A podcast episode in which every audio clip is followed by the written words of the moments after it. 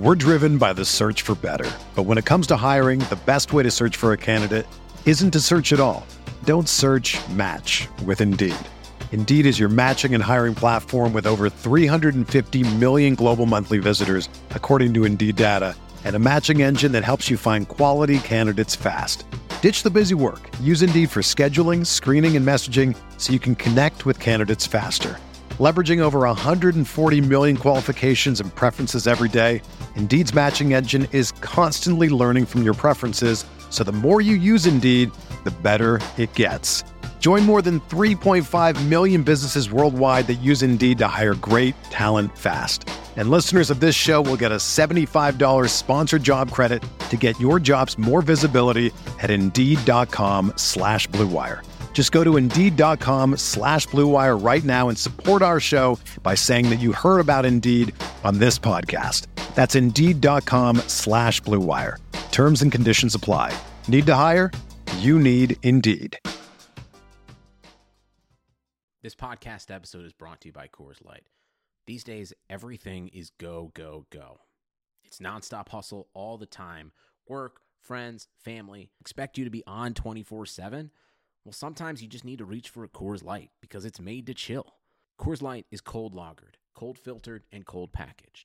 It's as crisp and refreshing as the Colorado Rockies. It is literally made to chill.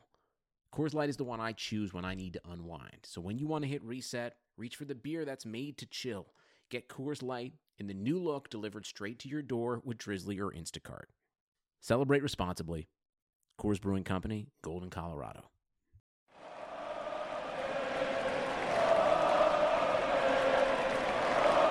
What is up, Nets fans? Welcome to another live edition of the Brooklyn Buzz. I'm your host, Nick Fay. With me, as always, Jack Manuel, and we're talking about another comeback win. What's up, Jack?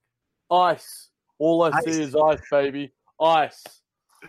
That was big time. Spencer Dinwiddie with a four point play. D'Angelo backs it up with a three point play right behind it. Just huge. They were down 21 in this game. They pulled off the victory 117, 115 on the road in Orlando in a game where it felt like they didn't have the juice and they just grinded it out. That's what good teams do, Nick. It, it was the, the unwinnable. Uh, it was almost like we were playing worse uh, against the Orlando Magic than we were against Houston. Yet we somehow pulled this one out. Uh, I, I think it comes down to as much as uh, the awesome historic feats from guys like D'Lo and Spencer. We just played some defense towards the end, and, and it got us down the stretch. Yeah, we did. And, you know, looking at the stats, first quarter, they allowed Orlando score 32, second quarter, 35, third quarter, 28, fourth quarter, only 20 points. Also, a big shout out to DeMarre Carroll. He's just been huge in the Oh, Houston yeah. comeback, huge in this comeback. He's just been doing the small things, grinding out the play. One thing that really sticks out is his team defense, his help defense, where he kind of pulls off his guy at the last second just to contest the shot a little more. Yeah, funnily enough, and I don't really buy into box plus minus that uh, that much, but it reflects well tonight for a guy like DeMarre Carroll, who led the team with D'Angelo Russell at plus ten. Whenever he was out there, the Nets just looked better. His aggression, you know, he's he's mentioned that before to to reporters and the media. When he's aggressive and attacking the hole, his finishes are, are just become. He just shows so much strength. He's one of probably the strongest players on the Nets roster right now, and his ability to finish through contact. Um, he's been absolutely outstanding, and he's he's lifting the guys on both ends of the floor. Um, we need we need him, and um, I, I know a lot of guys have advocated for a trade for him, but uh, he ain't leaving, baby. Yeah, no, he's definitely the team leader of this team. One thing you mentioned the drives, Jack, great job of body positioning and using that scoop layup. It also helps when the other team has to respect the pick and roll with either Dinwiddie and Allen or D'Lo and Allen. It just allows him to get that open lane because they're just throwing the pass right off of that, driving to the rim. Really impressive stuff. But obviously, the Nets wouldn't have even been in this game without D'Angelo Russell. Big time first uh, first half, 24 points, finished with 40 points, 16 to 25, 8 to 12 from three. And you showed me a stat in the middle of the game. Only player this season to score 19 straight. This dude is a beast, man. Get him in the All Star game, Nick. What are we talking about? F the likes of Bradley Beal, Nikola Vucevic. Our boy D'Lo is making his name heard, and these are the statement games that I don't care if he doesn't get to the free throw line. All the naysayers around him, he scored 40 freaking points, 16 25 from the field, 8 of 12 from three. Is that enough for you guys? This, uh, I mean, I've been assists too. Oh, and seven assists too, and one turnover. I mean, I, I've, we've been naysayers of him in the past, but we've been a lot higher on him of late. I think people are better start giving him credit soon. Um, you know, that effective field goal percentage, whatever you want to talk about it. Um, I did like his aggression as well tonight. You know, he hit he hit hard. He wasn't the most smooth around the rim, but he was making the few. And I, I like it when it just opened up his entire game. And um, a, a nigh on perfect game from D'Angelo tonight. And we talked about this on the previous shows. His signature move is that ball fake floater game. He just kills that. Whenever he's in that motion, it just is almost a guarantee he's going to knock down the shot. Yeah, he's. It was just. He's become an elite three point shooter. Like he's yeah. elite in that area. And for a guy who wasn't known to be in, in that sort of, you've got to give a lot of credit to the coaching staff and full credit to a guy like D'Angelo Russell who was just absolutely popping. Yeah, a big time game. And also Spencer, not a great first half again. Second half, he picked it up 20 points, 6 of 11 from the field, 3 of 7 from deep. He was big in that third quarter and helping get it the deficit under 10. And we talked about that in the DMs. You know, if they got it within a reasonable distance before that fourth quarter, I felt like they had a chance. Uh, I think a lot of fans have been hoping for the Spencer and D'Lo big time performances at the same time. And, and it happened tonight. Um, Spencer was huge. You know, I, I mentioned the aggression of DeMarre Carroll um, the size really bothered us most of the night with guys like Jonathan Isaac, uh, Aaron Gordon, uh, Mo Bamba sort of being real forces down low. Uh, when Aaron Gordon uh, was out due to injury for the sort of remainder of the game from late in the third and the fourth, it really opened things up for the Nets. Um, they really missed his offense, uh, and, and it, things worked out well for us. You know, Terrence Ross was still good, but uh, Spence was just making plays whenever D'Lo was off the floor, and when both of them were on the floor, they just seemed to have a real nice energy. Yeah, and you mentioned the size. In that first half, I think Orlando had eight or nine offensive rebounds. They only finished with 12. So they made some adjustments at half times, and they really did a better job protecting the boards. Yeah, I think that was one area where we were down like 20 to 10 after the first or something like that. So to, to be able to even it up, um, that's really an area where I think the Nets um, really pride themselves on is defensive rebounding.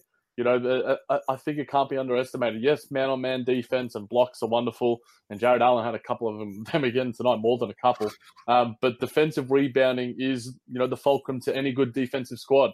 You know, it, it, that's where the defense ends. It ends with the rebound. So um, if the Nets, like we mentioned in our pregame, if the Nets do the right thing on the boards, uh, then it all sort of turns out quite well. Yeah, and you mentioned Jarrett Allen, and this is a you know it's a lot about his development. This game offensively did not really have much of an impact. Six points, two of six in the field. You just didn't really feel him out there. Orlando did a good job, but he did a nice job on the boards. Ten rebounds in the second, not in the second half, but he picked it up in the second half. Ten rebounds overall and four blocks. His his rim protection was elite. You know he baited Vucevic a couple times, and they're getting a big time rejection on him. Yeah, and he made the plays at the right time. He made them in the fourth. Um, it, it, it, like you mentioned, Nick, it, it showed his maturity, his development.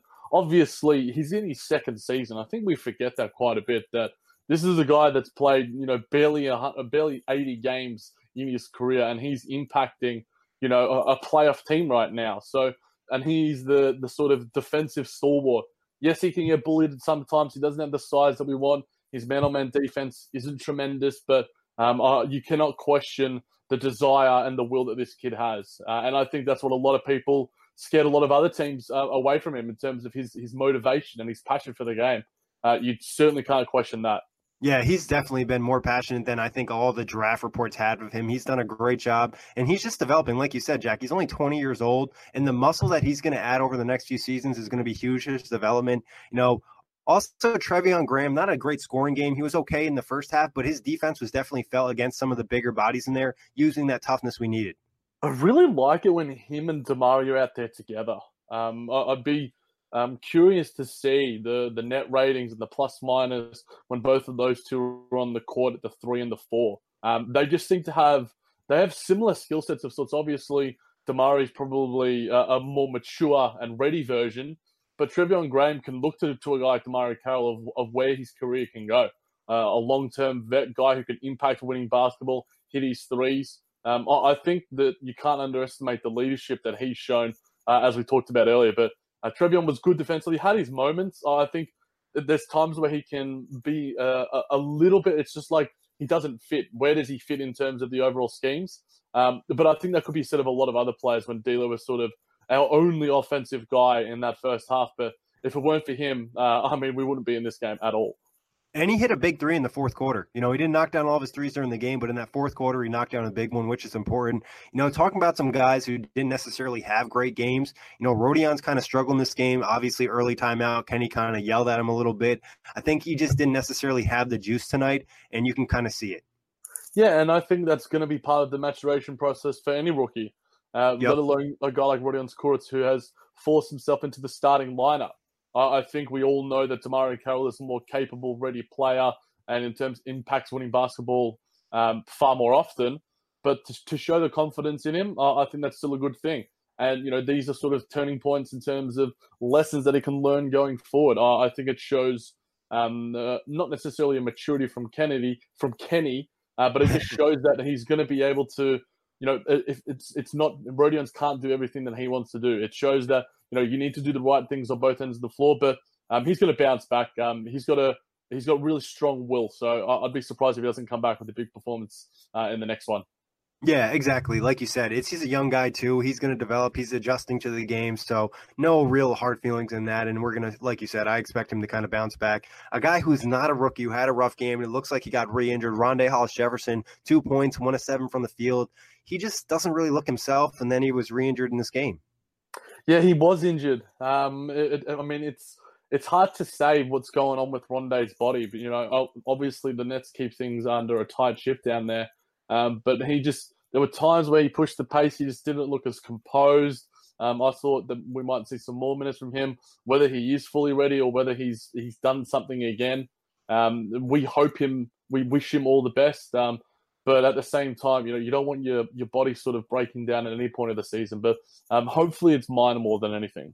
Yeah, hopefully he can get 100%. It looks like he might have came back a touch early because even in the Houston game, he didn't necessarily look himself. Obviously, there's some adjustment to NBA basketball, but you know, best you know, best of luck to him to get 100% healthy.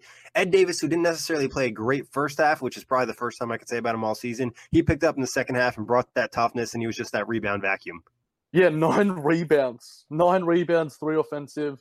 Uh, got a little diamond there. I think our best offensive player of the night, where DeMarre Carroll and yeah. that ball was fizzing around. Um, that was just absolutely gorgeous. And the Nets have those uh, quite consistently. But um, I'm going to give a minor shout out to a guy who wasn't necessarily amazing from the field, but hit some big shots in Shabazz Napier. I, I just, those threes from him were just absolutely crucial. Yeah, they kept us in the game, especially when Orlando was getting those big leads. They were just the right time, and he did a pretty good job energy wise, kind of disrupting DJ Augustin a little bit too. So overall, you know, I thought you know Shabazz came in and brought the energy which you kind of look for, especially when your team is down in that first half and doesn't really have the juice. Yeah, when you need the bucket, when you need the right assist. Um, he wasn't perfect by any means. He might have took it, taken a few too many shots, taken some bad shots. Um, his size might have been a liability at, at, times, but I thought Shabazz in his 18 minutes tonight um, was very serviceable. Those four threes. Um, yeah, he's he, he's got that hot and cold. You know, like I have a love hate relationship with Shabazz. Like sometimes I love him out there, and then other times, like you said, he'll kind of take an extra shot or two, but it's like you kind of feel like he deserves it because he hustles a little bit. And you know, Joe Harris was a little bit off tonight. He looked a little fatigued, a couple short on three pointers, which is not something we're used to seeing. Still hit three of them though, three of eight yeah. three, um, which, which is, is, crazy. You know, we were like, oh yeah, he was kind of cold, but yeah. he's three of eight. Still nearly fifty percent from the field. Um, what are you what are you doing slandering my boy? Get off the pod, Nick. Let's get on. Let's get on Joe Harris lover. Um, no, I, I, I acknowledge a couple of times Joe Harris made some some poor passes. You know, three turnovers is just too much from a guy like him who doesn't initiate the offense. Um, and, and, I think, you know, as much as I think some of those turnovers were also um, offensive fouls, which were just, um, as you mentioned, Nick, and we've talked about plenty when uh, during the games in our DMs. You know, if you're going to call them on one side, you call it on the other, and uh, it, it certainly tended to even out in that second half. Yeah, I felt like in the fourth quarter they finally started calling Orlando for some of the moving picks, which they weren't doing early in the game. But that also comes with if you're playing hard and you're playing aggressive, the refs are more likely to give you the calls. In the first half, the Nets didn't have that energy. They didn't play aggressive. You're not going to get the calls. And that's what really changed in the third and fourth quarter. You know, going to the half, they had three free throws. They finished in the second half with 15. Yeah, and I mean that's a, a dramatic change, and that came with guys like Spencer Dinwiddie. That came with guys like DeMarre Carroll. Um, you know, I, I, think that there was in that second half. That's the the Brooklyn Nets way. Obviously, having Aaron Gordon out certainly did help.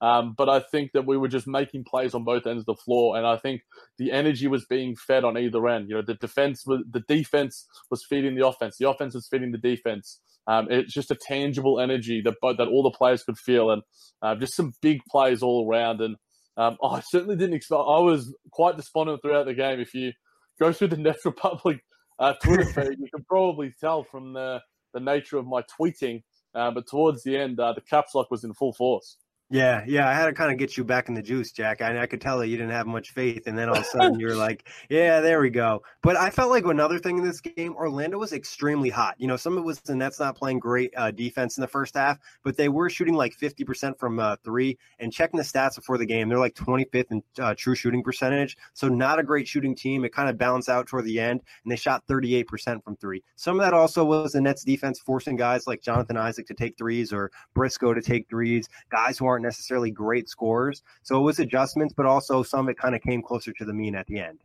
Yeah, it, basketball is this funny way of just balancing things out. It's it, it's obvious. I don't want to get very existential here, Nicholas, but it's a bit like life, my friend. You're never too up, you're never too down. Uh, but with this Nets team, boy, you feel a full range of emotions. That's for sure.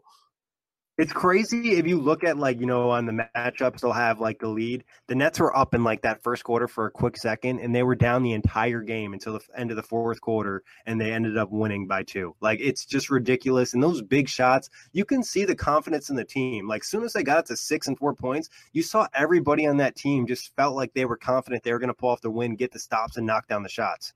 Yeah, we didn't have the lead apart from 2-0. So like we probably had the lead for about three or four minutes uh, uh, in the entire game. Um, obviously, for those that uh, don't know, Nick and I obviously converse quite frequently during the games, and Nick's, and Nick's just like, you know, we can get it down to single digits here. And I'm like, yeah, all right, cool. Um, we're, we're a nice yin and yang, um, and I, I'm I'm grateful for that. Yeah, we we had you know we had the prediction going to the game. You predicted the loss, and I predicted the win, but we had to keep it the same as last time, and it seems like it's working out. And I'm I know predicting a Nets loss next time, Nick. That's sure. I know uh, going to the game now we have to kind of do these pre games every show, so I know people are asking. We're going to probably do it Sunday, but before we get to that, Jack, any other thoughts on this game or any other topics you want to touch on? Oh, I think that this if you're a Magic fan, obviously there are probably not many listening. um, it's not the best sort of uh, result, but um, this is a Nets podcast, so we're pretty bloody happy here. Yeah, uh, exactly, Jack. And it was a big win. Like, think about this team. Where I think at one point in the season they hadn't come back from a double-digit deficit the entire season, and now they've come back from down twenty already at least two times this month. So that just tells you about the growth and development of this team and the confidence they have. And we didn't even mention they're one game over 500 right now, which seems like a ginormous accomplishment. We are sixth now after that Heat loss to the Detroit Pistons. Sixth. The Brooklyn Nets are sixth in the standings, Nick. It's it's unheard of. We went on an eight game losing streak. It, it's I'm just I'm, I'm I'm finding it really hard to find words to describe this season and my love for this team. It's uh it's a roller coaster. I mean, to to quote the cliches, but man, it's been up and down. But um, the highs have been bloody good.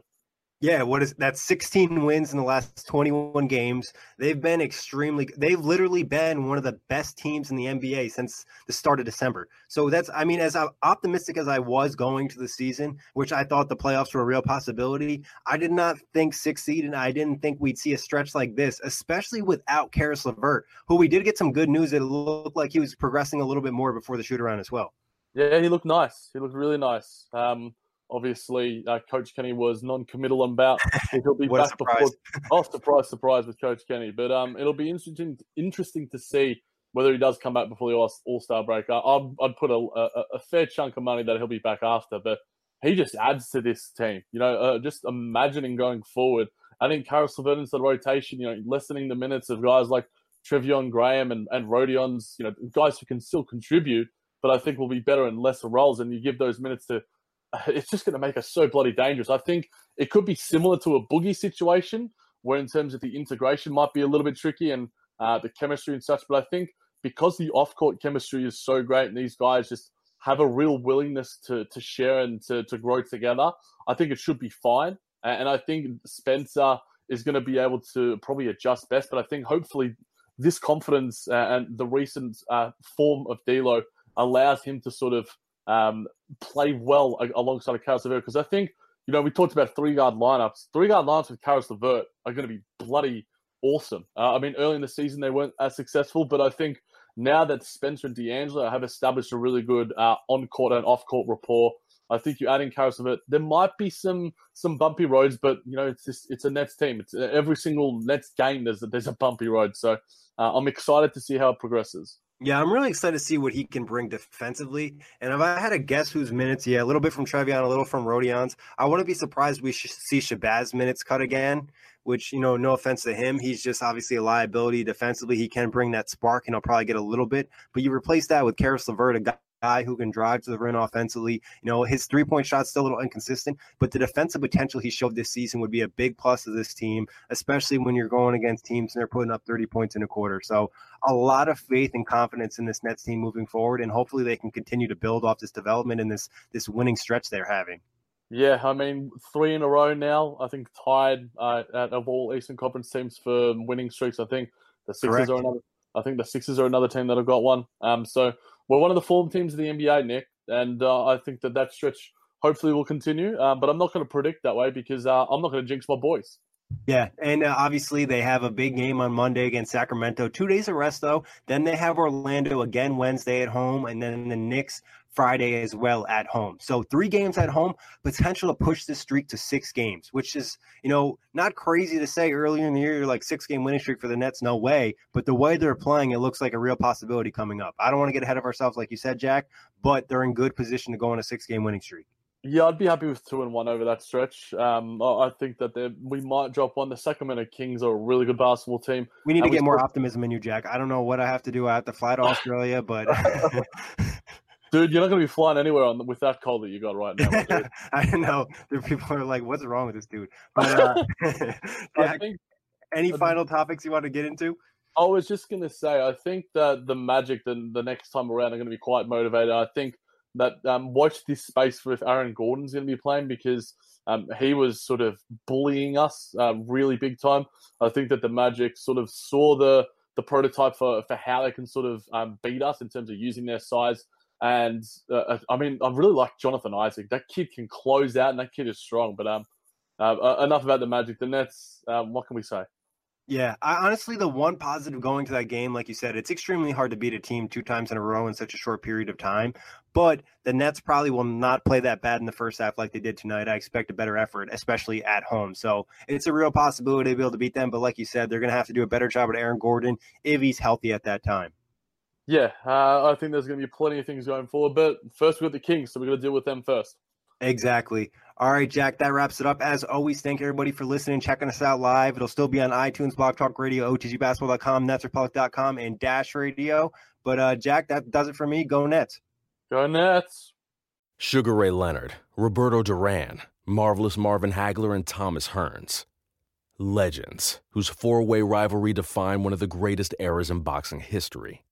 Relive their decade of dominance in the new Showtime sports documentary, The Kings, a four part series premiering Sunday, June 6th, only on Showtime. Everyone is talking about magnesium. It's all you hear about. But why? What do we know about magnesium? Well, magnesium is the number one mineral that 75% of Americans are deficient in. If you are a woman over 35, magnesium will help you rediscover balance, energy, and vitality. Magnesium supports more than 300 enzymatic reactions in your body, including those involved in hormonal balance. From functional medicine doctors to mental well being and female hormone experts, we all know that magnesium is the one mineral to improve all aspects of well being and health. But which one? Magnesium Breakthrough from Bioptimizers, the trusted choice recommended by leading experts with seven best absorbed forms of magnesium to ensure your body receives the support it needs for overall well being. Go to bioptimizers.com slash balance today and use code BALANCE10 for 10% off. Support your journey to wellness at B-I-O-P-T-I-M-I-Z-E-R-S dot com forward slash balance. Magnesium Breakthrough from Bioptimizers, your foundation to optimal health and vitality.